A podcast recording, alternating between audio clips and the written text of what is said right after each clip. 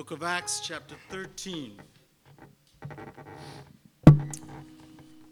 verses 1 through 4, please. Now there were in the church at Antioch prophets and teachers Barnabas, Simeon, who was called Niger, Lucius of Cyrene, Manaen, a lifelong friend of Herod the Tetrarch, and Saul. While they were worshiping the Lord and fasting, the Holy Spirit said, Set apart for me Barnabas and Saul for the work to which I have called them. Then after fasting and prayer, they laid their hands on them and sent them off. So, being sent out by the Holy Spirit, they were sent down to Seleucia, and from there they sailed to Cyprus. Amen. Can you pray for the word of God with me this morning?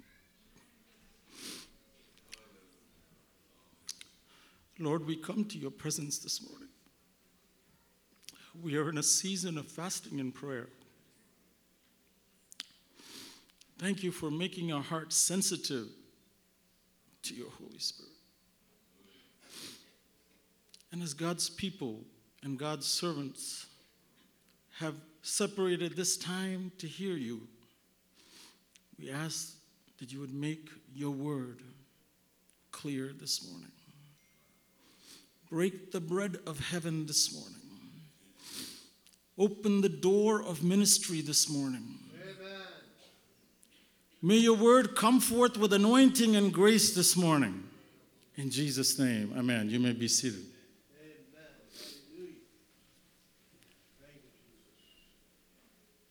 The book of Acts begins at AD 33. Dr. Luke gives us 20 years of history of what the first Christians are in the world. he is the masterful, meticulous historian for us that produces a two volume work, first volume of Jesus and his works, and the second volume, which dovetails into that first volume, which we just read from the Acts of the Apostles.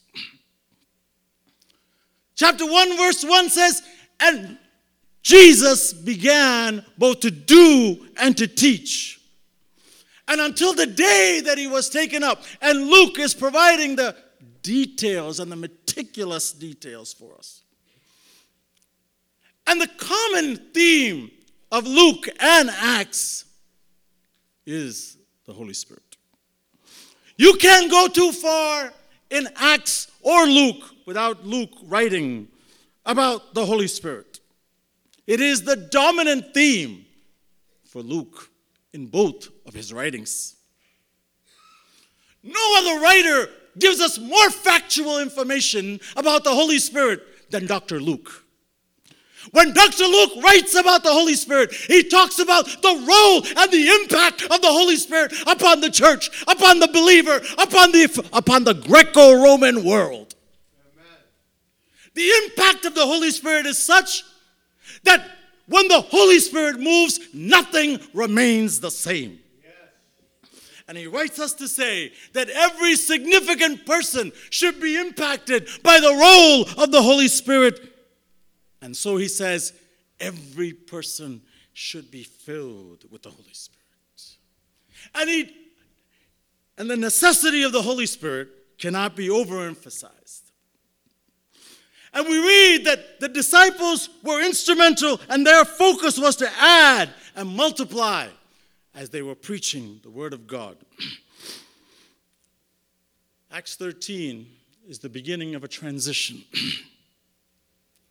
the transition is that while the, while the title of the book says the Acts of the Apostles, there isn't much that we understand about the apostles, saving for Peter, John, and Paul. Right around 13, Acts 13, the Peter is now moved out, and now Jerusalem is moved out. And now we come to Antioch. And the transition begins with Acts, where Paul, now a Saul, becomes the Paul, and he becomes a dominant figure in this book. And Antioch Church is now the focus, and Jerusalem Church is on the back. And as Jerusalem Church, had to, the, the, the believers had to be scattered because of the persecution and specifically the martyrdom of Stephen. And inasmuch as as the people began to be scattered, the Bible says they were preaching the word of God wherever they went. And as the persecution came upon Jerusalem. It is not the apostles only that were preaching. The Bible says the disciples and the church, they began to preach, and everywhere they went, the Bible says they were preaching the word of God. Yesterday, I looked into Google to find out how far Jerusalem was and Antioch was. Just over a little less than 500 miles, a straight north trajectory is Antioch. Antioch, 500 miles north of Jerusalem. While reading Acts, it's quite clear one thing that the Bible talks about the Holy Spirit filling the house, Holy Spirit filling the people, Holy Spirit filling the apostles. Wherever the Holy Spirit came, it filled, and up until a point where one dominant person in the temple says, You have filled Jerusalem with your doctrine. It wasn't a random person that said that, it was the high priest that said it. He looked at Peter and he said, You have filled Jerusalem with your doctrine. It is no wonder that the anointing and the host the disciples that were filled with the Holy Spirit took the Holy Spirit 500 miles north to Antioch. Yes, my friends. The church was filled with the Holy Spirit. The people were filled with the Holy Spirit in such a manner they could take the anointing, take the Holy Spirit to Antioch. Interesting facts about Antioch. Antioch is the third largest Roman city of the ancient world. Rome, Alexandria, Antioch. Antioch becomes the place and followers where Christians are first referred to, or disciples are first referred to as Christians, not by the followers of Christ, but by the non believers. Eminent Antioch Church becomes prominent because later it becomes the epicenter of Christianity. And for 400 years, Antioch becomes the epicenter of Christianity. Antioch becomes the place where Barnabas seeks out and brings Saul to the place so they can work together. Antioch becomes the church that is established where Barnabas and Saul are sent from Jerusalem by the apostles for one year. Antioch becomes the place where relief and charity efforts come into Jerusalem, where it's given by the hands of Barnabas and Saul. Antioch becomes the place where's the execution of the Great Commission, where they are going boldly to preach from Jerusalem to Judea and to Samaria and to the uttermost parts of the earth. Antioch comes, and we are given a snapshot by Dr. Luke. Dr. Luke's snapshot gives us a picture of the church of Antioch a diverse church. Barnabas, a, Sim- a Levite that came from Cyprus. Simeon, Lucius, Manaen, Saul. Those names all come from various cultural, ethnic backgrounds. Lucius of Niger, history says, comes from Africa. Simeon says that he's coming from Cyrene, which is possibly North Africa.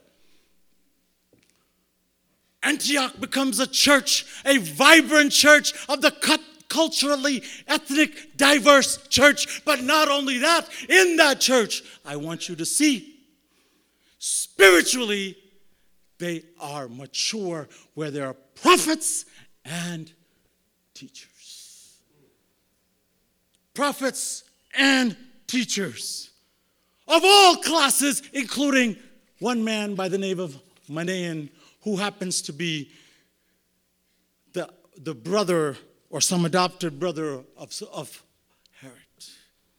This morning, I want to touch on briefly the activity of the Holy Spirit at Antioch. Shall we read that verse 2 again for me, sister?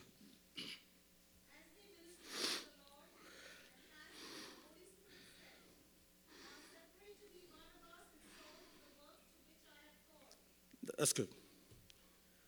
Luke now gives us a picture of Antioch.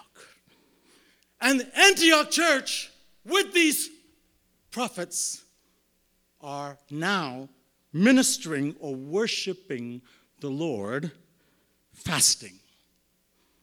I want you to understand something. A quick reading of that gives you the understanding that five people were sitting and praying, and the Holy Spirit came and spoke. Please don't get that impression. That is not what that text is telling us. The church in Antioch has prophets and teachers, giving you five in number. The church gathers together and the church hears, and they are deliberate and intentional, waiting on God and the Holy Spirit begins to speak. Point number one Antioch has a church setting that is structured around worship unto the Lord. They are seeking the Lord and seeking for God's direction. I want to say that again. Antioch, the church setting, is structured around worship, and notice it's worship unto the Lord, Amen. seeking God's direction. Praise the Lord. Hallelujah.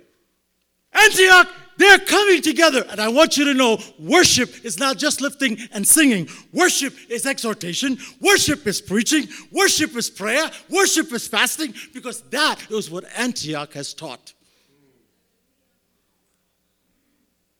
Worship is not Sunday only. Worship is not on stage. Worship is a lifestyle.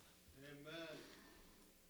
And we can only be directed from a practice of worship. Movement of God is predicated only to be directed from that practice of worship. Antioch teaches us that the movement of God is predicated from a practice of worship. My goodness.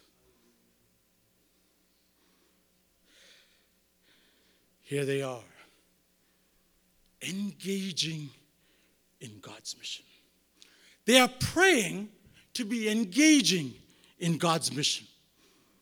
They want to be in the center of God's will in doing God's mission, not for their mission, not for their work. They are praying and seeking God. And in this seeking, God comes in front to. The Holy Spirit We are, I wanted to preach something else, I honestly did. But I couldn't take my eyes off this text considering where we are. We are in a season of fasting and prayer. We are in a season where we have been, this is the 14th day of our fasting. Holy Spirit is speaking to us. Are you noting what the Holy Spirit is saying? John Piper Pastor John Piper gives us a proper understanding of what church is meant to be. And sometimes, in our busyness, in our familiarity, we kind of forget what it is, what we are called to be. John Piper says, the main business of the church is to obey the Holy Spirit in promoting God's glory among the nations by sending out workers called by God to preach the gospel. We sometimes, familiarity gives us a thing that the church exists for us. That's a wrong notion. The church doesn't exist for us.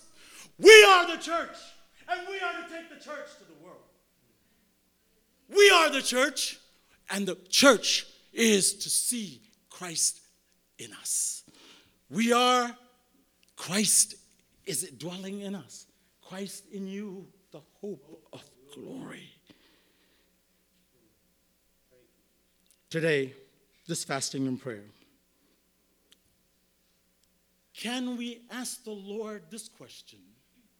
Lord, how do you want me to participate in engaging in God's mission? As we are structured around worship unto the Lord, that worship and setting at Antioch had, that worship unto the Lord, where they were seeking God's direction this morning, can we ask, Lord, what is my involvement in God's mission? Antioch church setting structured around worship unto the Lord. Worship is meant to be for the Lord. Worship is meant to be hearing a place where we can hear God's direction. Number two, Antioch church recognized the need for the spirit leadership, hearing God's voice. Not only did they set their structure around worship and worship unto the Lord, but they said, we need to hear God's voice. They said, Antioch Church recognized the Spirit's leadership is essential for success. And notice when they sat, when they prayed, when they fasted, they were waiting on the Lord, and the Lord came. And the Bible says something so powerful. As they worshiped to the Lord in fasting, the Holy Spirit said, Separate me. The church is engaging in a kingdom mission. And this did not come out of persecution now. They are now in Antioch and there's no persecution here. But now the church is gathering and praying and asking the Holy Spirit, reveal yourself to us. Because how are we to be involved in your mission, Lord? That's, that's, that's the context here. And as they were waiting, the Holy Spirit comes to speak. The Holy Spirit says, Separate unto me. I read that. As I read it, I was crying in my room. I said, Here is a church that is praying. And as they prayed, I want you to feel the sensitivity of the Holy Spirit. Want you to feel the heart of the Spirit. The two most prominent people in Antioch were Barnabas and Saul. And the Holy Spirit came into that room where they were, and the Spirit said, Separate unto me. Separate unto me. They are for meant for me. I don't know if you're feeling that. The Spirit said, They are for me. Paul and Barnabas, I want you to separate them because I have separated them. The church is acting because the Spirit has acted already. And the church says, oh, I'm sorry, the Spirit says, separate unto me. I don't know how long they prayed. The Bible is not specific, and Luke doesn't get into the details. And I think if that was me around there, And if I wasn't in that room when the Holy Spirit spoke, I think the first question I would ask, the Spirit spoke. Come on, who's the what's the first question you're gonna ask? Come on, come on. You all are silent. I know you all don't want to give the answer. How did the Spirit speak? Who did the Spirit speak through? That's the first question. Come on, that's, that's what I- we all want to know.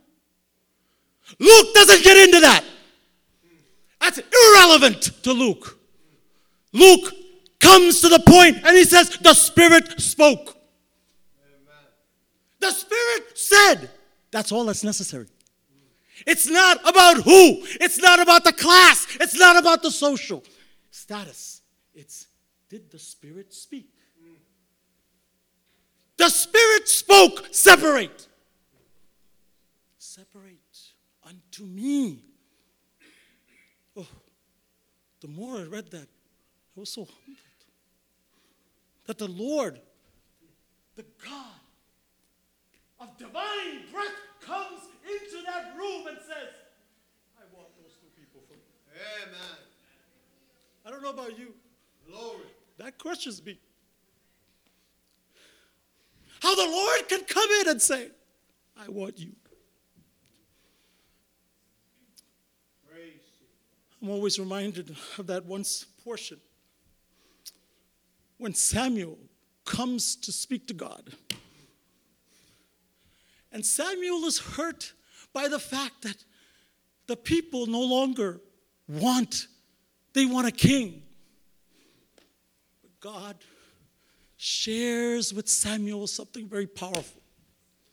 He said to Samuel, They have not rejected you, but they have rejected me.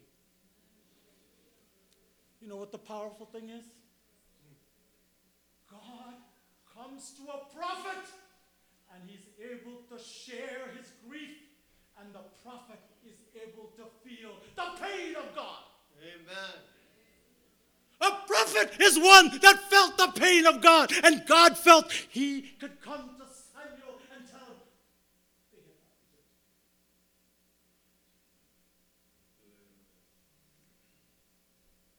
me." And I feel that same thing here as the Holy Spirit was speaking to Antioch. The Lord comes and he says, Those two separate me, separate unto me these days of prayer and fasting.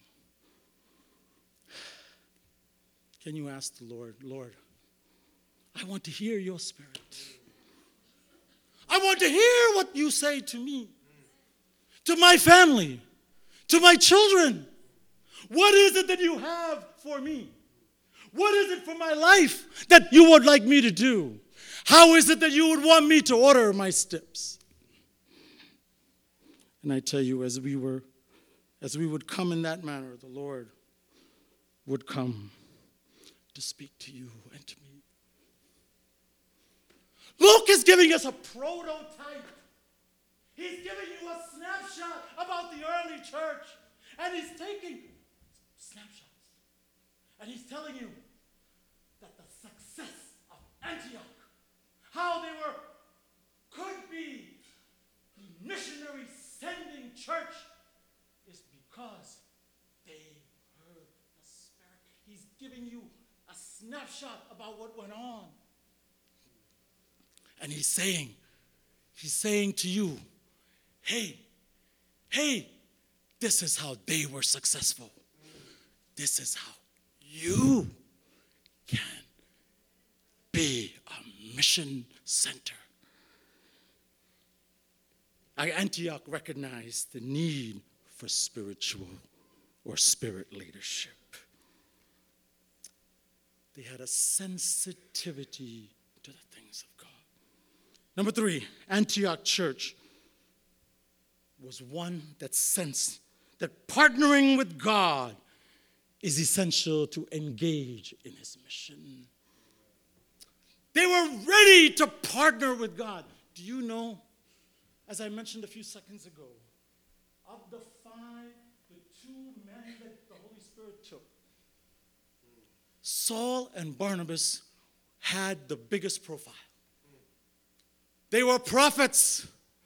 They were known to be men of committed their lives to the gospel. And the Holy Spirit comes and says, I would like them for myself. And I don't know how they would have felt being losing, losing them for that time. But they recognized it's important. It's not about us. It's not about how long we are going to be here, but it's about God. It's about His mission. And the Spirit began to speak unto them specifically Separate unto me Paul and Barnabas, the power of that divine breath that utters, Separate me.